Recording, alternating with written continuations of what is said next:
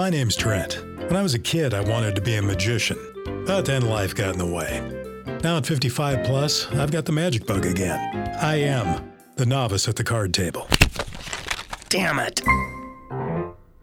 For some background for the non magicians listening to this, Dai Vernon was one of the greatest magicians you've never heard of. Born in 1894, he was a magician's magician, spending the 98 years of his life perfecting his craft to a level rarely, if ever, matched. His work and influence changed the landscape of modern magic, and today the work of Mr. Vernon is still revered and studied by serious magicians. Legend has it that he began his magical journey at age five, absorbing The Expert at the Card Table by S.W. Erdnase, a slight but heady piece on the methods used by professional card cheats, which also included a section of magic tricks. Complicated stuff for even an adult who works with cards. Yet at five, the child who would become known as the professor made the book his Bible, memorizing every page and perfecting every move described. Vernon was known to say that one of his greatest regrets was wasting the first five years of his life by not discovering the book and beginning his magic studies sooner. My path, to say the least, has been somewhat different.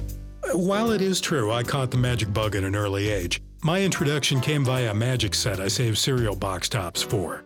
I watched every magician who appeared on television, read the handful of magic books in the local library, and eventually cobbled together a show consisting of painfully simple tricks, which I performed now and again throughout my college years. Then came marriage, kids, life, and my obvious lack of commitment to magic. Yeah, I continued to be a fan of the craft and considered myself a historian of magic, but the truth was, I had placed magic on the sidelines of my life. I suppose it's social media that's fired up my interest in magic again.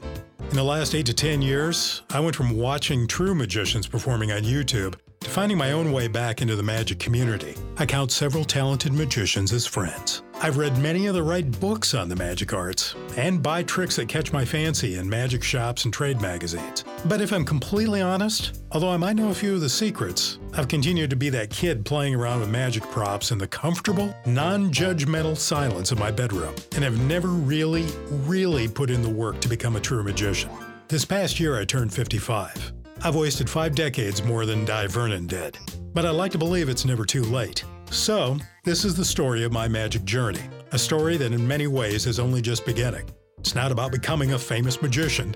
Odds are my biggest accomplishment will probably be performing a few tricks for friends and family. This is really about rediscovering a passion from childhood and seriously committing to it. And now, the real work begins.